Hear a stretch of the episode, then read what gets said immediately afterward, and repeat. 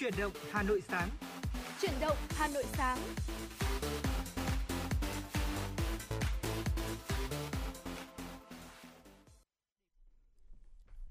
Thu Minh và Trọng Khương xin được gửi lời chào tới quý vị thính giả đang lắng nghe chương trình chuyển động Hà Nội sáng ngày hôm nay. Quý vị thính giả thân mến, chương trình của chúng tôi thì đang được phát trực tiếp với chủ đề là tin tức và âm nhạc. Quý vị hãy giữ sóng và cùng tương tác với chúng tôi quý vị nhé. Thông qua số điện thoại đường dây nóng là 024 3773 6688 hoặc thông qua fanpage chuyển động Hà Nội FM 96. À, các host của chương trình rất là mong sẽ được kết nối tương tác cùng với quý vị thính giả. Thưa quý vị, chúng tôi sẽ là cầu nối giúp quý vị có thể là truyền tải đi những thông điệp yêu thương và những uh, tinh thần tích cực lan tỏa đến với mọi người. Hãy uh, lắng nghe chương trình của chúng tôi được phát sóng trên tần số 96 MHz của Đài Phát thanh và Truyền hình Hà Nội và liên hệ về với chương trình qua số 024 3773 6688. Uh, còn bây giờ như thường lệ, mở đầu chương trình xin mời quý vị hãy cùng chúng tôi dành thời gian lắng nghe một số thông tin thời sự đáng chú ý mà phóng viên của chương trình mới cập nhật và gửi về. Thưa quý vị và các bạn, Ủy ban Nhân dân thành phố Hà Nội vừa ban hành kế hoạch triển khai chiến lược phát triển văn hóa đến năm 2030 trên địa bàn thành phố Hà Nội. Kế hoạch nhằm thực hiện có hiệu quả chiến lược phát triển văn hóa đến năm 2030 theo quyết định số 1909 ngày 12 tháng 11 năm 2021 của Thủ tướng Chính phủ trên địa bàn thành phố. Kế hoạch đặt ra 11 nhóm nhiệm vụ, giải pháp, trong đó yêu cầu các ngành các cấp tập trung phát triển văn hóa con người Hà Nội để phát huy tối đa nguồn lực văn hóa con người, tạo nên sức mạnh nội sinh, động lực quan trọng quyết định góp phần thực hiện hiện thực hóa mục tiêu phát triển nhanh chóng và bền vững thủ đô, xây dựng và phát triển văn hóa người Hà Nội toàn diện, phù hợp với xu thế thời đại, yêu cầu của cách mạng công nghiệp 4.0, xây dựng môi trường văn hóa lành mạnh, nâng cao chất lượng các mô hình văn hóa, nâng cao đời sống tinh thần cho nhân dân, phát triển văn hóa trên cơ sở bảo đảm hài hòa giữa bảo tồn và phát triển, phát huy tối đa những tiềm năng thế mạnh, giá trị văn hóa truyền thống mang bản sắc của thủ đô ngàn năm văn hiến. Về mục tiêu cụ thể, đến năm 2030, đối với nhóm chỉ tiêu xây dựng đời sống văn hóa cơ sở, thành phố xác định tỷ lệ công nhận danh hiệu gia đình văn hóa đạt 89 đến 90%, tỷ lệ thôn làng được công nhận danh hiệu làng văn hóa 70%, tỷ lệ tổ dân phố được công nhận danh hiệu tổ dân phố văn hóa là 80% và 100% quận huyện thị xã có trung tâm văn hóa thể thao cấp huyện, 100% thôn làng tổ dân phố có nhà văn hóa đáp ứng tiêu chí theo quy định, 75% cơ quan đơn vị doanh nghiệp được công nhận đạt chuẩn văn hóa, phân đấu 100% khu công nghiệp có nhà văn hóa hoặc điểm sinh hoạt văn hóa phục vụ công nhân, người lao động. Thưa quý vị, Bộ Văn hóa Thể thao và Du lịch vừa có quyết định số 967 về việc tổ chức Ngày hội Văn hóa dân tộc giao toàn quốc lần thứ hai. Theo đó, sự kiện dự kiến diễn ra trong quý 4 năm 2022 tại tỉnh Thái Nguyên. Ngày hội văn hóa dân tộc giao toàn quốc lần thứ hai năm 2022 là một sự kiện văn hóa quy mô lớn được Bộ Văn hóa Thể thao và Du lịch phối hợp với các bộ ngành trung ương và Ủy ban nhân dân các tỉnh thành phố có đông đồng bào dân tộc giao sinh sống tổ chức sự kiện bao gồm nhiều hoạt động văn hóa thể thao du lịch đặc sắc và có tính nghệ thuật cao như diễn sướng các loại hình nghệ thuật của đồng bào dân tộc Giao, thi đấu thể thao dân gian, trình diễn trang phục dân tộc, trưng bày giới thiệu, quảng bá sản phẩm văn hóa và du lịch cộng đồng, du lịch sinh thái, vân vân. Các hoạt động của ngày hội được tổ chức mang tính cộng đồng, đề cao vai trò chủ thể văn hóa, phát huy giá trị văn hóa truyền thống gắn với các yếu tố tiến bộ của thời đại, kết hợp hài hòa việc bảo tồn và phát huy giá trị di sản văn hóa gắn với phát triển kinh tế, du lịch bền vững. 70 bức ký họa về kháng chiến miền Nam thuộc sưu tập của Bảo tàng Mỹ thuật Thành phố Hồ Chí Minh đang được trưng bày tại Bảo tàng Mỹ thuật Việt Nam số 66 Nguyễn Thái Học, Ba Đình, Hà Nội nhân dịp kỷ niệm 47 năm ngày giải phóng miền Nam thống nhất đất nước 30 tháng 4 năm 1975, 30 tháng 4 năm 2022 sáng ngày hôm qua, triển lãm chuyên đề Ký họa kháng chiến miền Nam do Bảo tàng Mỹ thuật Việt Nam phối hợp với Bảo tàng Mỹ thuật Thành phố Hồ Chí Minh tổ chức đã khai mạc. Triển lãm nhằm giới thiệu đến công chúng thủ đô những ký họa được sáng tác trực tiếp trên chiến trường miền Nam, đồng thời tri ân những họa sĩ, chiến sĩ đã chiến đấu và hy sinh trên chiến trường miền Nam lịch sử. Phát biểu tại lễ khai mạc, Giám đốc Bảo tàng Mỹ thuật Việt Nam Nguyễn Anh Minh nhấn mạnh đây là những bức ký họa sáng tác trực tiếp tại chiến trường miền Nam giai đoạn 1954-1975 nằm trong sưu tập của Bảo tàng Mỹ thuật Thành phố Hồ Chí Minh với những chất liệu chủ yếu là màu nước, bút chì, bút sắt, dưới góc nhìn và sự sáng tạo của các họa sĩ chiến sĩ anh dũng. Anh hình ảnh những người hình ảnh những anh giải phóng quân, cô dân quân, những phụ nữ miền Nam trung kiên anh dũng, Hình ảnh của những trận đánh, sự chăm sóc tận tình thương binh được tái hiện sinh động chân thực, phản ánh tinh thần chiến đấu kiên cường, bất khuất của quân dân miền Nam. Thưa quý vị, mới đây Trung tâm Bảo tồn Di sản Thăng Long Hà Nội cho biết, sau một thời gian dài tạm dừng vận hành do ảnh hưởng của dịch Covid-19, dịp nghỉ lễ 30 tháng 4, mùng 1 tháng 5 tới đây, đơn vị sẽ khởi động trở lại tour đêm giải mã Hoàng Thành Thăng Long. Theo đó, tối 29 tháng 4 sẽ có chương trình đặc biệt đánh dấu sự khởi động trở lại của tour đêm giải mã Hoàng Thành Thăng Long với sự tham gia của hai anh em nghệ sĩ piano nổi tiếng Lưu Hồng Quang và Lưu Đức Anh, trình diễn những bản hùng ca hào hùng của ngày vui chiến thắng thống nhất non sông trong không gian linh thiêng lưu dấu lịch sử ngàn năm của Hoàng thành Thăng Long, âm nhạc Hàn Lâm sẽ chắp cánh cho hồn thiêng sông núi hòa với âm hưởng thời đại, đem đến cho du khách những cảm nhận thật mới mẻ, lắng động và tự hào. Cụ thể, hành trình trải nghiệm tour đêm giải mã Hoàng thành Thăng Long kéo dài khoảng 1 giờ 30 phút, có lộ trình bắt đầu từ Đoan Môn, cửa dẫn vào Cấm Thành, nơi ở và làm việc của nhà vua xưa kia, tới khu khảo cổ 18 Hoàng Diệu. Tại đây, du khách trải nghiệm không gian Hoàng thành xưa, thưởng thức điệu múa Hoàng cung ngay trên những dấu tích khảo cổ độc đáo, chiêm ngưỡng những hiện vật, cổ vật quý giá được tìm thấy tại Hoàng thành Thăng Long trong nhà trưng bày với chủ đề Thăng Long Hà Nội, lịch sử nghìn năm từ lòng đất. Khép lại hành trình trải nghiệm tại Hoàng thành Thăng Long là trò chơi giải mã bí mật Hoàng thành dành cho du khách. Dạ vâng thưa quý vị và vừa rồi là những ờ, tin tức đầu tiên trong ngày mới được phóng viên Kim Dung của chương trình thực hiện. Còn ngay bây giờ thì xin mời quý vị chúng ta cùng nhau đến với không gian âm nhạc. À, xin mời quý vị chúng ta lắng nghe ca khúc Việt Nam ngày mới giống như là một lời uh, chào đầu cho chương trình chuyển động Hà Nội sáng ngày hôm nay uh, cùng với sự thể hiện của ban nhạc V Music.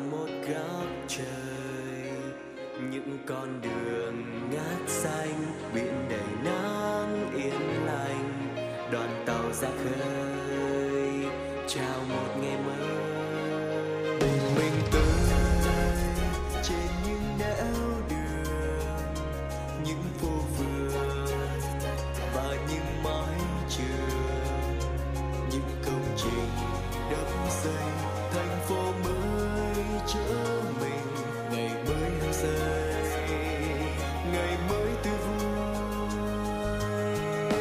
Việt Nam ơi!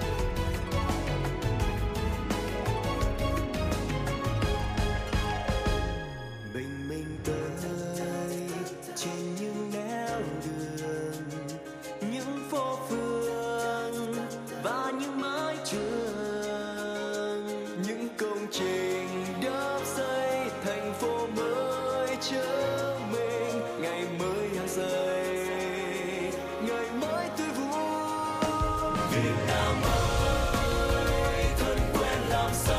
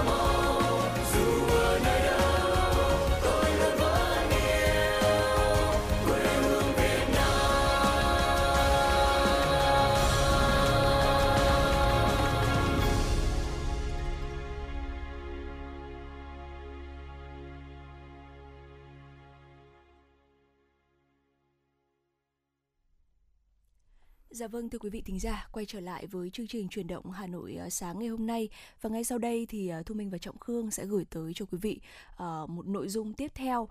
Có thể thấy là ngày 23 tháng 4 vừa qua thì chúng ta đã thấy là đại kiện tướng cờ vua Lê Quang Liêm đã đánh bại nhà vô địch thế giới là Magnus Carlsen sau 4 ván với tỷ số là 2,5, 1,5 trong khuôn khổ giải Oslo Airsport, Airsport thuộc uh, Champion Chess Tour.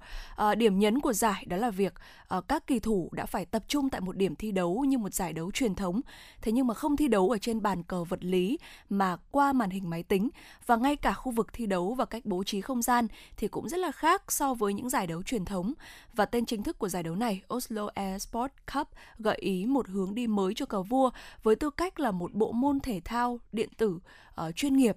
Uh, có ừ. thể nói rằng là ừ, qua cái câu chuyện này thì chúng ta thấy là từ một uh, board game tưởng chừng như là chỉ dành cho các uh, mọt sách này và chúng ta vẫn hình dung ra đó là một cái bàn cờ thật hiện ra ở trước mắt mình và sau đấy hai người ngồi đối diện nhau chơi với nhau thì bây giờ chúng ta đã thấy một giải đấu uh, với một cái bộ môn uh, cờ vua đã được chơi một cách rất là khác được tích hợp với những cái nền tảng công nghệ mới và thu minh thấy rằng là điều này cũng là một cách để thu hút những người chơi mới ạ Chính xác là như vậy và chúng ta hãy cùng đi tìm hiểu xem là chơi cờ trên máy tính thì khác gì chơi trên bàn cờ trực tiếp.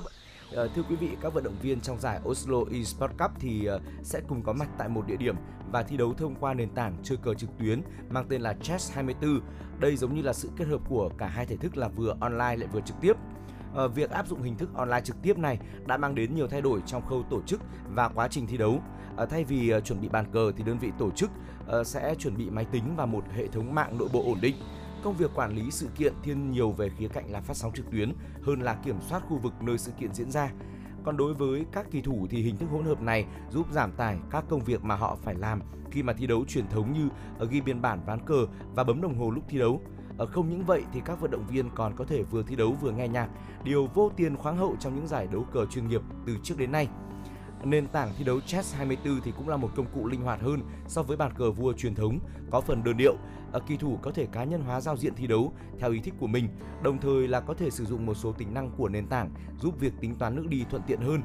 Tuy nhiên thì hình thức thi đấu này cũng tiềm ẩn rất là nhiều những cái rủi ro gọi là giới đất hỡi, ví dụ như là vấn đề về đường truyền này, hỏng dạ. chuột hay là việc kỳ thủ đi nhầm nước vì uh, chẳng may bấm lộn, tức là mouse slip thì là việc đó có thể là khiến cho ván cờ sẽ đi theo một hướng khác rất là không không theo tính toán của kỳ thủ. Ừ, dạ vâng ạ. À, rõ ràng có thể nói rằng là ờ, có rất là nhiều những cái lợi ích thế nhưng mà bên cạnh đó thì cũng có rất là nhiều những cái rủi ro khi ừ. mà chúng ta phải chơi cờ trên máy tính đúng không ừ. ạ? À, vậy thì tại sao lại có một cái sự thay đổi như thế này? Thay vì chúng ta uh, có một bàn cờ thì chúng ta lại chơi cờ trên máy tính.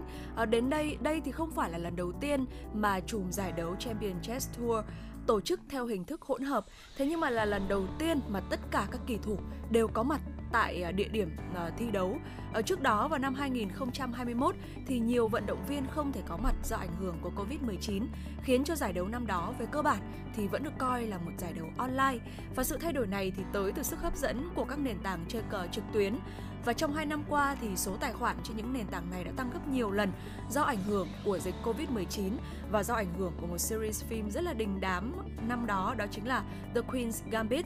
Ở bên cạnh đó thì có rất là nhiều kỳ thủ chuyên nghiệp đã trở thành streamer trên các ờ, nền tảng như là Twitch hay là YouTube. Và sự hợp tác giữa đơn vị tổ chức với các ờ, công ty công nghệ và đơn vị tổ chức sự kiện esports đã hiện thực hóa được thể thức thi đấu hỗn hợp này.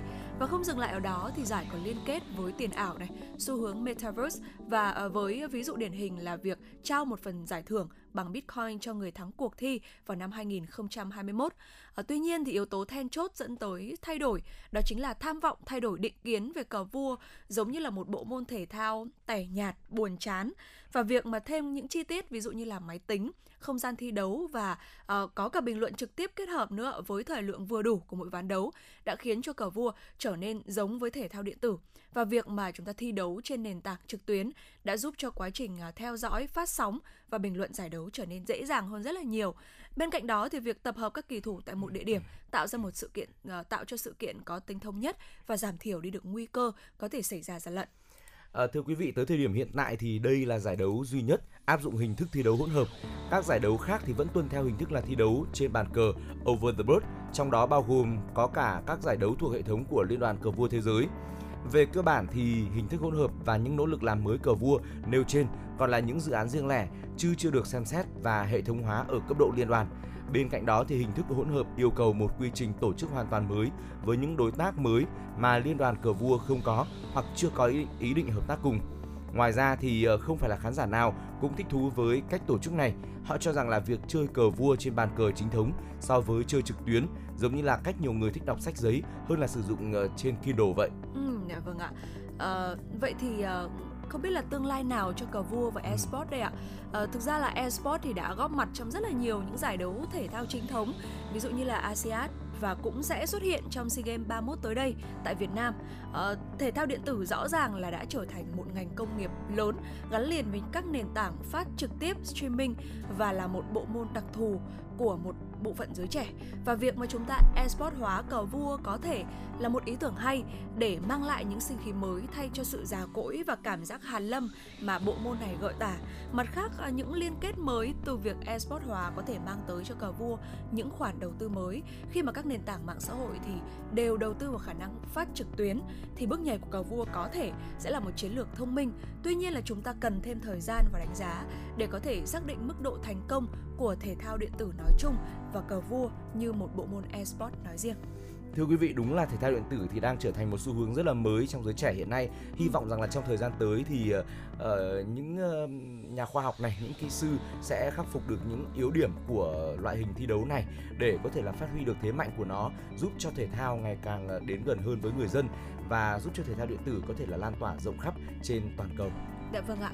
À, còn ngay sau đây thì uh, trước khi chúng ta đến với những tin tức và nội dung tiếp theo, xin mời quý vị chúng ta cùng lắng nghe một giai điệu âm nhạc. Ca khúc sẽ không còn nữa với sự thể hiện của Tuấn Hưng và sau ca khúc này, Thu Minh và Trọng Khương sẽ quay trở lại để tiếp tục đem tới cho quý vị những tin tức đáng quan tâm có trong buổi sáng ngày hôm nay.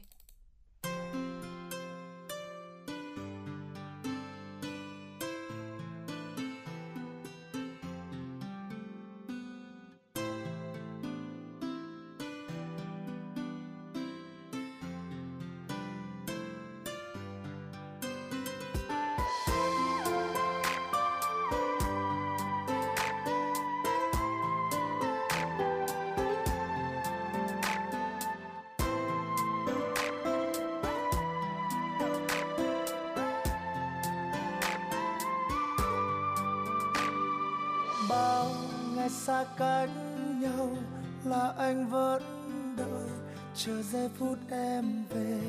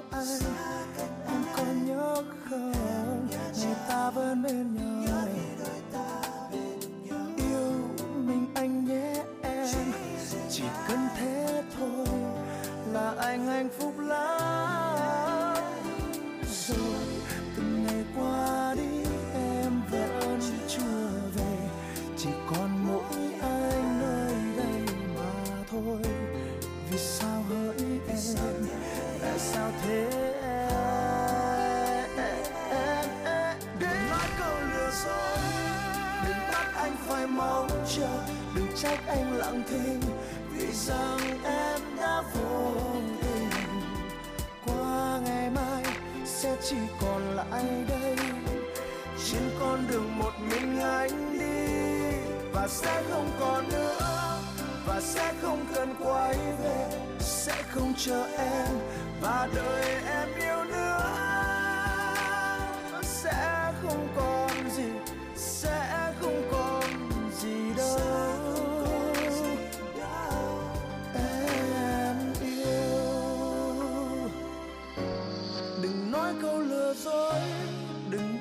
phải mong chờ. Đừng trách anh lặng thinh vì rằng em đã vô tình. Qua ngày mai sẽ chỉ còn lại đây. Trên con đường một mình anh đi. Sẽ không còn nữa. sẽ không cần quay về. Sẽ không chờ em. Và đời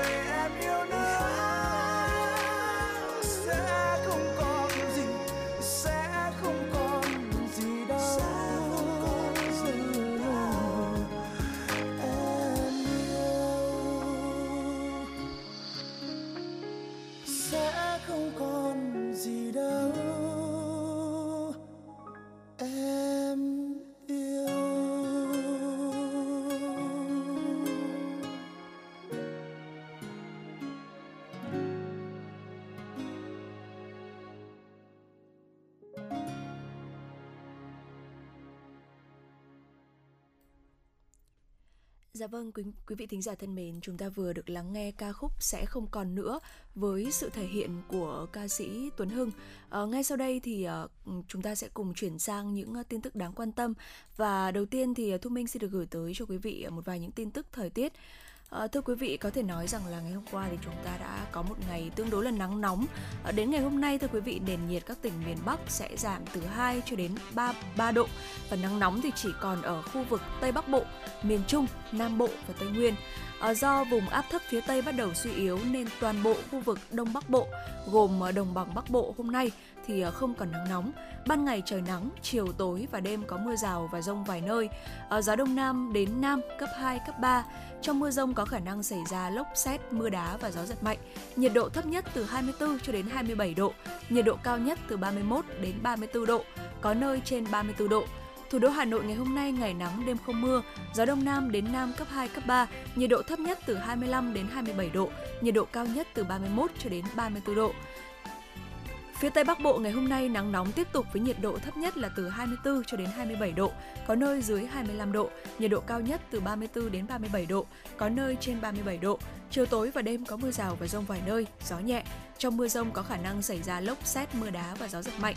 Dự báo từ ngày 28 đến ngày 29 tháng 4, một vùng hội tụ gió hình thành ở trên khu vực vùng núi Bắc Bộ gây mưa rông.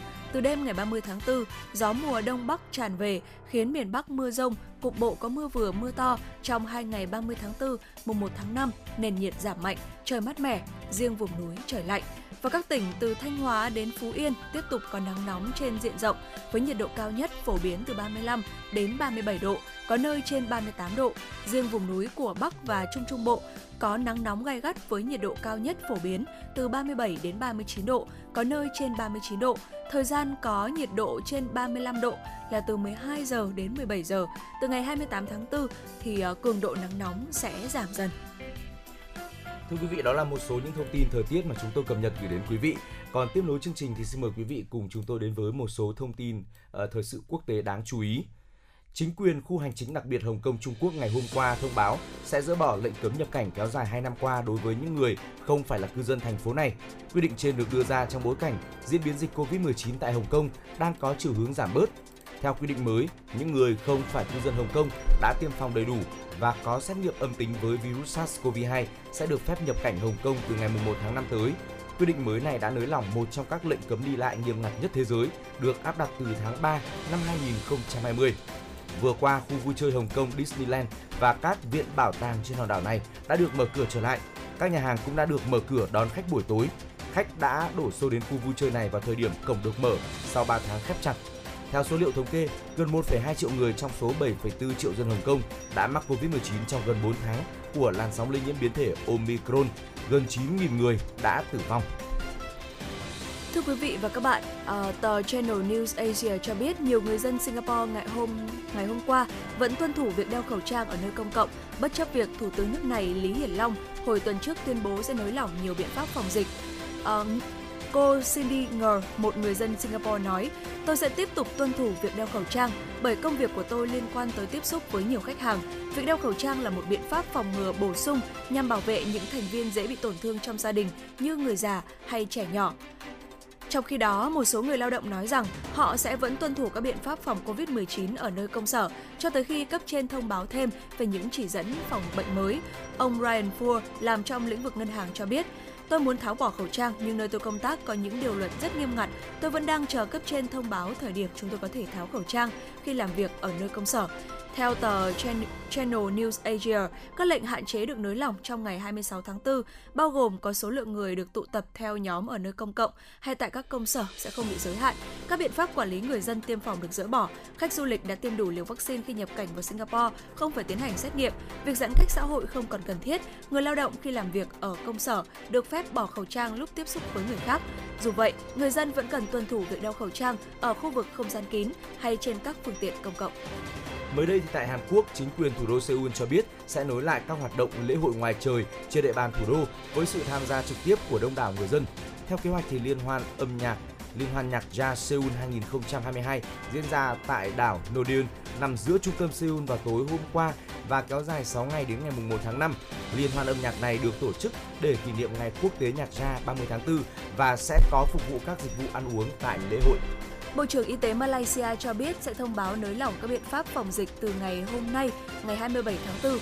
Bộ đã bàn bạc vấn đề này một cách cẩn trọng và sẽ trình đề xuất lên nội các và nếu được thông qua, Bộ Y tế Malaysia sẽ công bố các biện pháp mới. Do số ca mắc giảm mạnh nên hệ thống y tế Malaysia đã giảm áp lực đáng kể. Tuy nhiên, Bộ Y tế vẫn rất cẩn trọng để tránh xảy ra sai sót trong quá trình nới lỏng những quy định về phòng dịch. Trước đó, từ ngày 1 tháng 4, chính phủ Malaysia đã từng bước nới lỏng quy trình giám sát phòng dịch khi COVID-19 dần trở thành bệnh đặc hữu. Mới đây, Trung tâm Phòng ngừa và Kiểm soát Dịch bệnh CDC Mỹ cho biết nước này đã ghi nhận trung bình trên 44.000 ca COVID-19 mới mỗi ngày, tăng gần 53% so với hai tuần trước đó. Số nhập viện vào khoảng 1.600 ca mỗi ngày, tăng gần 11% so với tuần trước. Tiến sĩ Ashish Jha, Cố vấn Nhà Trắng về COVID-19 thể hiện sự quan ngại về dòng phụ BA2 của biến chủng Omicron khi số ca nhiễm dòng phụ này đang chiếm gần 75% số ca COVID-19 mới tại Mỹ, đồng thời khuyên cáo các cơ quan chức năng và người dân nước này cần phải thận trọng. Dạ vâng thưa quý vị, trước khi chúng ta cùng đến với những tin tức tiếp theo, xin mời quý vị chúng ta cùng thư giãn với giai điệu âm nhạc ca khúc Buổi sáng bình thường với sự thể hiện của ca sĩ Vũ Cát Tường.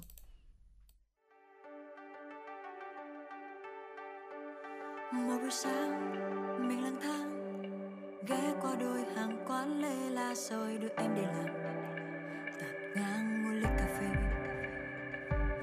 sáng được gặp nhau. Nói lên thuyền hàng tá câu chuyện không đối với đâu còn em nhìn anh rất lâu.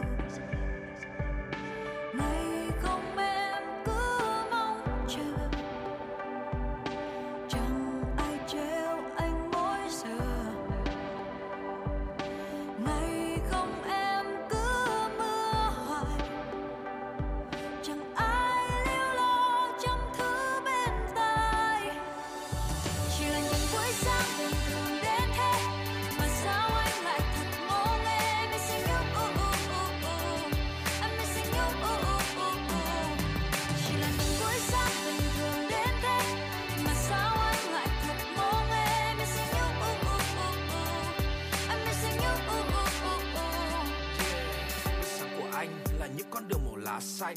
Là ánh nắng vàng soi xuống long lanh một ly đá chanh. Là những bức ảnh selfie là mình cùng đưa nhau đi. Là sáng bình thường trên những con đường mà yêu thương không hề ngơi nghỉ. Kim ngắn kim dài của hai ta khoảng cách luôn bằng nhau.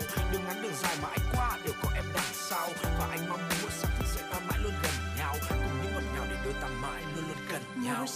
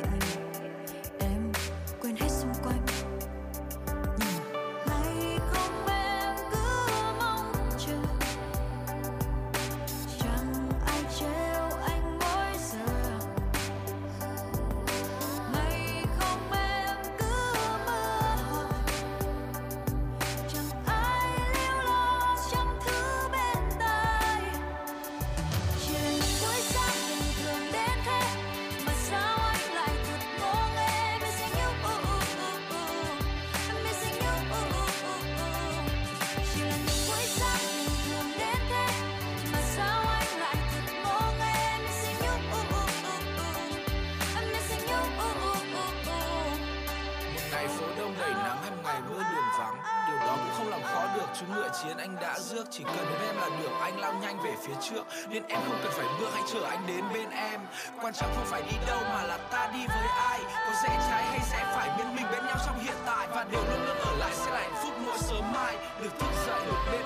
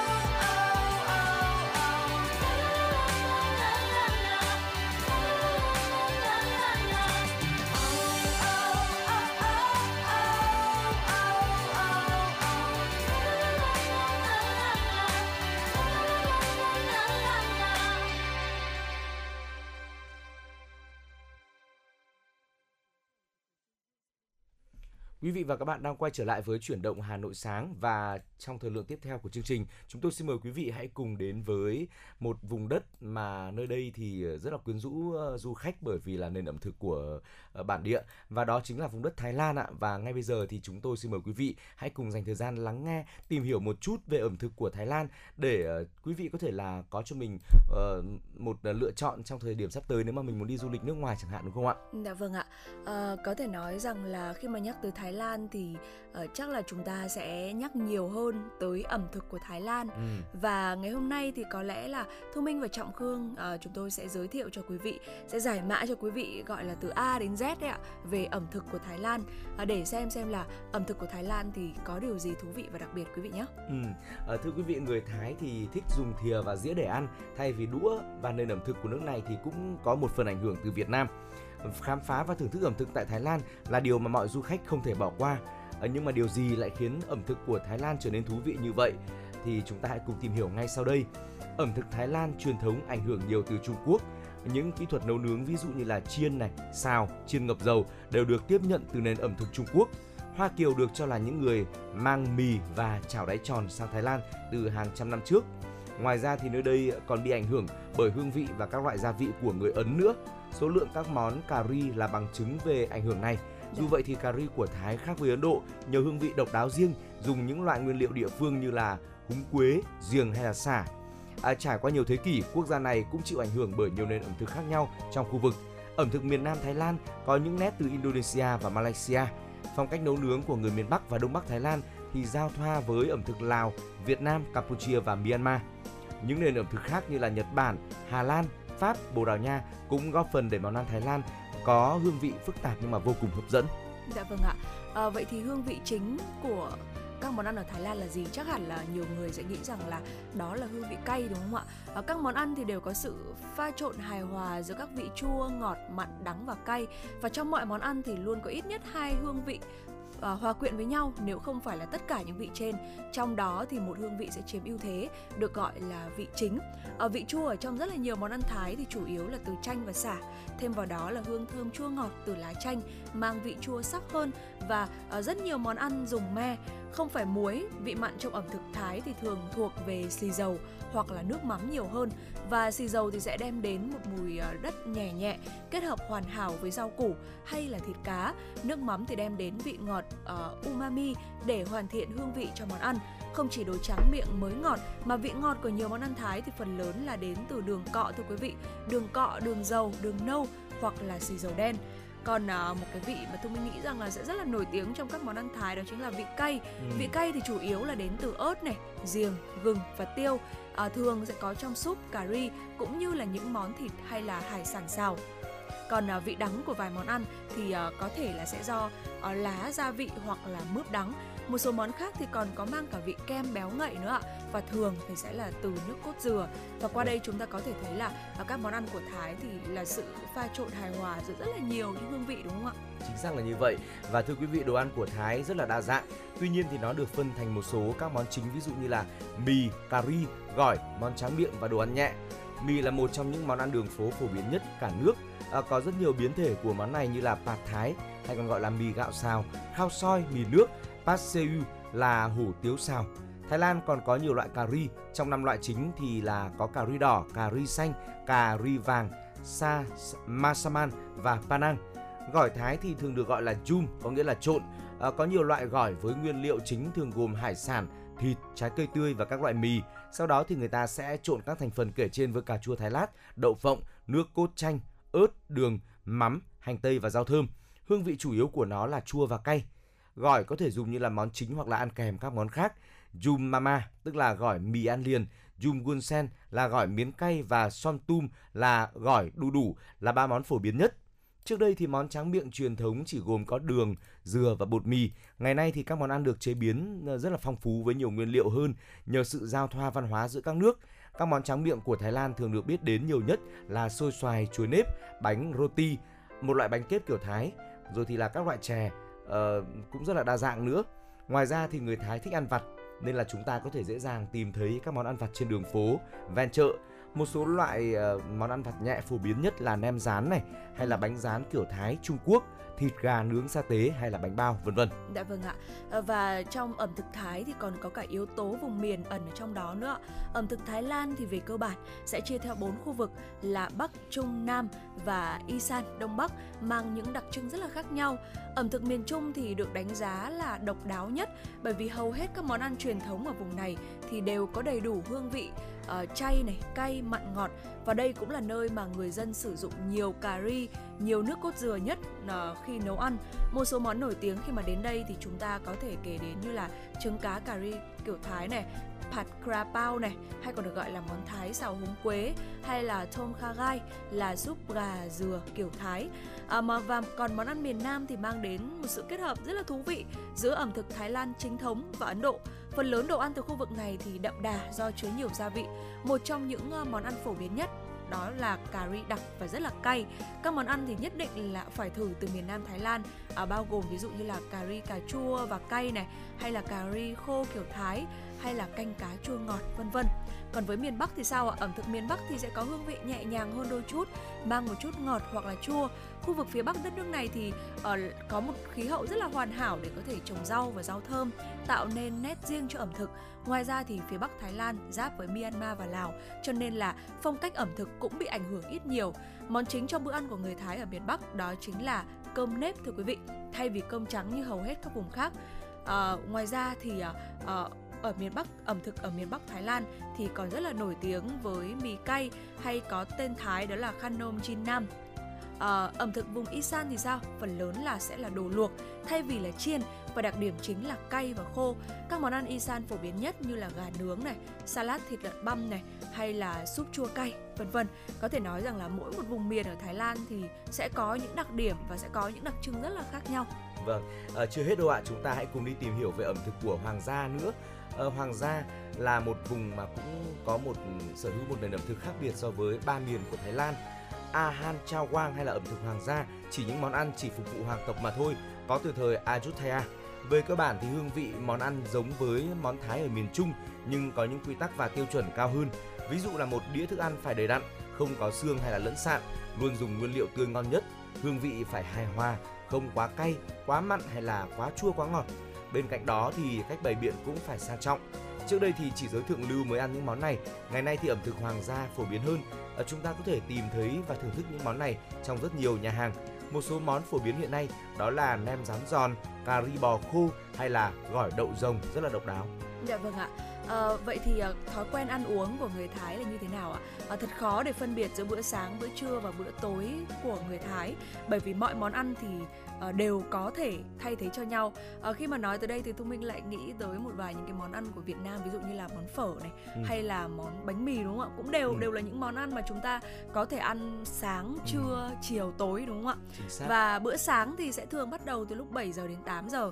Người dân thì thường ăn những món ví dụ như là khao cay dao, à, có nghĩa là trứng tráng trứng tráng với cơm này hay là khao tom cơm thịt rau thơm và trứng người dân ăn trưa thì sẽ từ 12 giờ đến 13 giờ với một số món thái phổ biến như là mì thái xào tôm hay là cơm rang kiểu thái từ 18 giờ đến 20 giờ thì ờ, là thời gian ăn tối mọi người thì sẽ thường có xu hướng là quây quần ở nhà dùng ừ. bữa thay vì là ra hàng như buổi sáng và buổi trưa.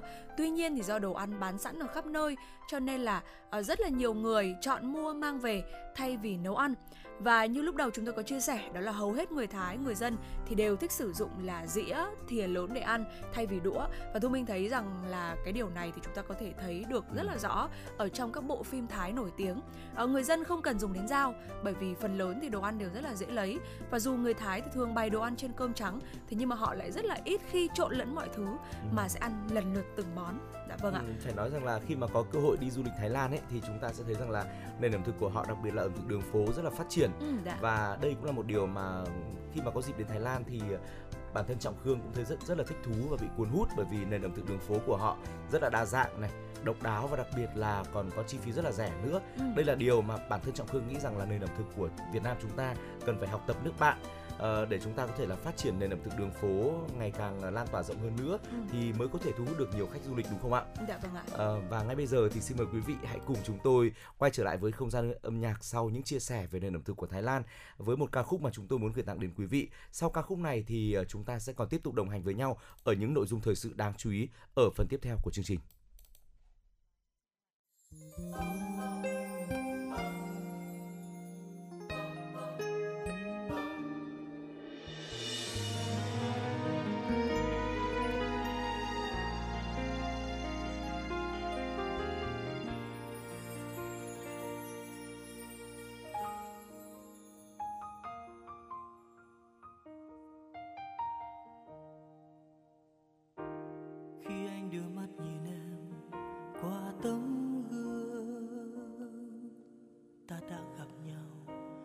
Dối thật lâu đêm nay dường như những ánh mắt muốn đi kiếm tìm nhau. Anh muốn nói với em những điều thật lớn lao sẽ luôn ở đây. Nơi tim anh tình yêu bất tận. Phút giây vì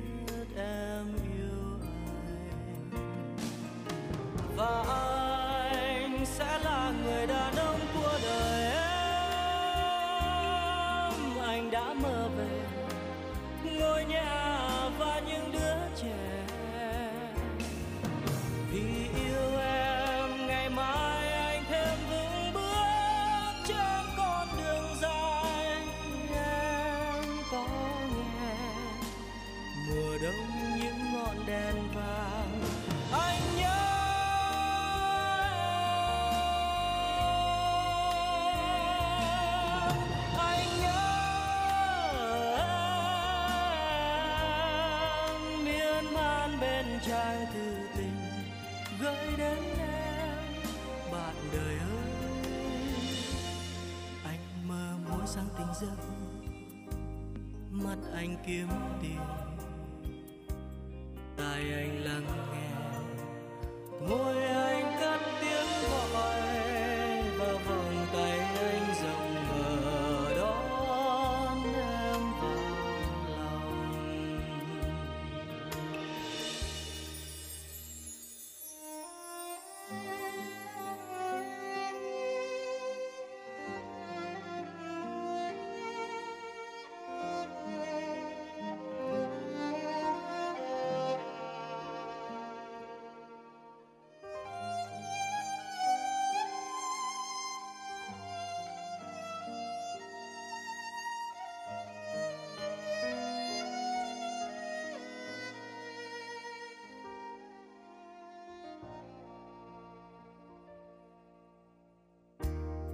anh muốn nói với em những điều thật lớn lao sẽ luôn ở đây. Nơi tim anh tình yêu bất tận. Phút giây anh nghẹn lời vì biết em yêu anh. Và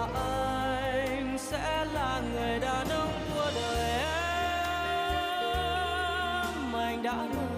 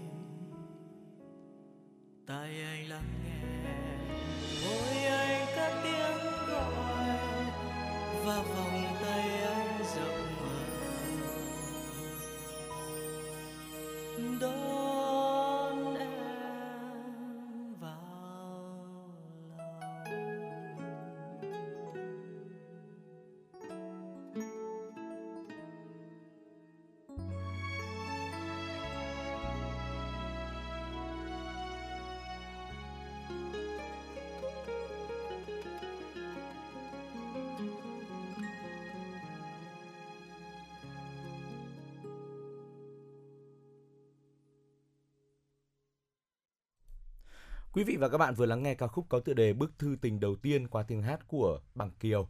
Ờ, và quay trở lại với chương trình thì ngay lúc này xin mời quý vị hãy cùng chúng tôi tiếp tục đến với một số thông tin thời sự đáng chú ý.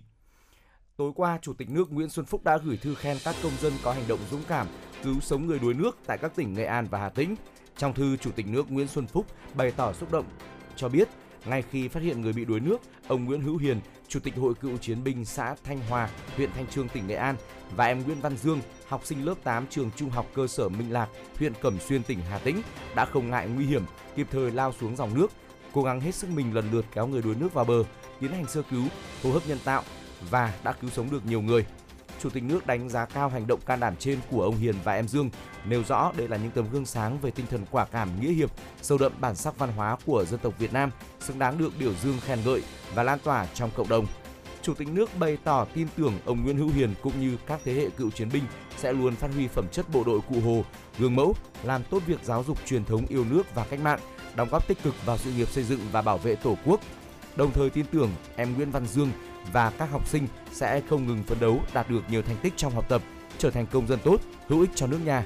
Nhân dịp này thì Chủ tịch nước Nguyễn Xuân Phúc đề nghị các cơ quan chức năng tiếp tục đẩy mạnh việc hướng dẫn, khuyến cáo, tập huấn tới người dân, gia đình và trường học về nguy cơ đuối nước, trang bị những kỹ năng cần thiết để phòng tránh và cách thức xử lý tai nạn đáng tiếc xảy ra, giúp cho cuộc sống an toàn và hạnh phúc. Ngày hôm qua tại Hà Nội, Hội Bảo trợ Người Khuyết tật và Trẻ Mồ Côi Việt Nam tổ chức Đại hội đại biểu toàn quốc lần thứ 6, nhiệm kỳ 2022-2027. Dự và phát biểu tại lễ kỷ niệm, Phó Thủ tướng Chính phủ Vũ Đức Đam chúc mừng những kết quả hội đạt được trong 30 năm phát triển. Theo Phó Thủ tướng, hiện nay ngoài sự quan tâm về nguồn lực vật chất, người khuyết tật và trẻ mồ côi cần được quan tâm về đời sống tinh thần. Việc triển khai các chương trình hoạt động trợ giúp đa dạng, linh hoạt hơn, chú trọng ứng dụng công nghệ thông tin hiện đại để việc trợ giúp đạt hiệu quả toàn diện. Về huy động nguồn lực, hội cần huy động sự đóng góp của xã hội cả về tri thức, thời gian, tâm tư, tình cảm. Trong chặng đường 30 năm thành lập, phát triển, Hội Bảo trợ người khuyết tật và trẻ mồ côi Việt Nam và các tổ chức thành viên đã trợ giúp về nhiều mặt cho hơn 25,8 triệu lượt người khuyết tật, trẻ mồ côi với nguồn lực đạt tổng trị giá hơn 5.385 tỷ đồng. Tại chương trình Một trái tim, một thế giới lần thứ 17, bước đầu các tổ chức cá nhân đã ủng hộ nguồn lực đạt trị giá hơn 32 tỷ đồng. Chiều qua, Ủy ban nhân dân thành phố Hồ Chí Minh đã tổ chức cuộc họp về tình hình kinh tế xã hội tháng 4 và 4 tháng đầu năm nay, gồm có phương hướng nhiệm vụ trọng tâm trong tháng 5. Theo báo cáo của Ủy ban nhân dân thành phố Hồ Chí Minh, tổng mức hàng bán lẻ và doanh thu dịch vụ tiêu dùng trong tháng ước đạt khoảng 95.612 tỷ đồng, tăng 3,2% so với tháng trước và tăng 6,2% so với cùng kỳ. Tính chung 4 tháng đầu năm, tổng mức bán lẻ hàng hóa và doanh thu dịch vụ ước đạt 360.002 tỷ đồng, giảm 1,7% so với cùng kỳ, cùng kỳ tăng 7,9%. Tuy vậy thì mức giảm lũy kế qua các tháng đang hẹp dần và tiến đến mức kỳ vọng tăng trưởng tương đương uh, tăng trưởng dương khi mà tình hình dịch trong nước cũng như là thành phố đã ổn định, các chính sách mở cửa sau dịch, bình ổn giá phát huy hiệu quả. Về xuất khẩu, tổng kim ngạch xuất khẩu hàng hóa của doanh nghiệp thành phố 4 tháng đầu năm ước đạt 13,9 tỷ đô la Mỹ, tăng 3,6% so với cùng kỳ, cùng kỳ tăng 12,8%. Ngày hôm qua, Cục Cảnh sát Giao thông Bộ Công an đã có khuyến cáo với người dân khi Đại hội Thể thao Đông Nam Á SEA Games 31 sắp diễn ra tại 12 tỉnh, thành phố Hà Nội, Quảng Ninh, Hải Phòng, Hải Dương, Bắc Ninh, Bắc Giang, Vĩnh Phúc, Phú Thọ, Hà Nam, Ninh Bình, Nam Định và Hòa Bình từ ngày 2 tháng 5 đến hết ngày 24 tháng 5 năm 2022. Theo đó, các doanh nghiệp vận tải, đội ngũ lái xe, các chủ phương tiện nhân dân khi di chuyển trên các tuyến đường cửa ngõ, các tuyến đường di chuyển của vận động viên phải nghiêm chỉnh chấp hành pháp luật về giao thông đường bộ, tuân thủ sự điều tiết phân luồng của cảnh sát giao thông và các lực lượng chức năng khác. Khi có tín hiệu của xe, đoàn xe được quyền ưu tiên đi làm nhiệm vụ. Người tham gia giao thông phải nhanh chóng giảm tốc độ, tránh hoặc dừng lại sát lề đường bên phải để nhường đường cho xe, đoàn xe được quyền ưu tiên. Người tham gia giao thông chủ động cập nhật tình hình giao thông và lựa chọn khung giờ, lộ trình di chuyển phù hợp, tránh hoặc hạn chế đi vào các khung giờ cao điểm. Các tuyến đường có lưu lượng mật độ tham gia giao thông cao, đặc biệt là các tuyến đường tiếp giáp địa điểm tổ chức lễ khai mạc vào ngày 12 tháng 5, bế mạc SEA Games 31 vào ngày 23 tháng 5. Tại thành phố Hà Nội, tuyến đường xung quanh khu vực tổ chức các môn thi đấu tại 12 địa phương. Cục Cảnh sát giao thông đề nghị công an các đơn vị địa phương tham mưu Ủy ban nhân dân các tỉnh thành phố có văn bản chỉ đạo các sở ban ngành cơ quan ở địa phương phối hợp với lực lượng công an triển khai công tác bảo đảm trật tự an toàn giao thông, phòng ngừa, giải quyết ùn tắc giao thông. Thưa quý vị, những thông tin vừa rồi cũng đã khép lại 60 phút chúng tôi đồng hành với quý vị trong chuyển động Hà Nội sáng. Hy vọng rằng là những thông tin trong chương trình đã giúp cho quý vị hài lòng và thư giãn. Chỉ đạo nội dung nhà báo Nguyễn Kim Khiêm, chỉ đạo sản xuất Nguyễn Tiến Dũng, tổ chức sản xuất Lê Xuân Luyến, biên tập Trà My, thư ký Kim Dung, MC Trọng Khương Thu Minh, kỹ thuật viên Viết Linh phối hợp thực hiện. Và đến đây thì chúng tôi xin gửi tặng cho quý vị một ca khúc thay cho lời chào tạm biệt và xin hẹn gặp lại quý vị vào khung giờ trưa từ 10 giờ đến 12 giờ trưa nay trong chuyển động Hà Nội trưa.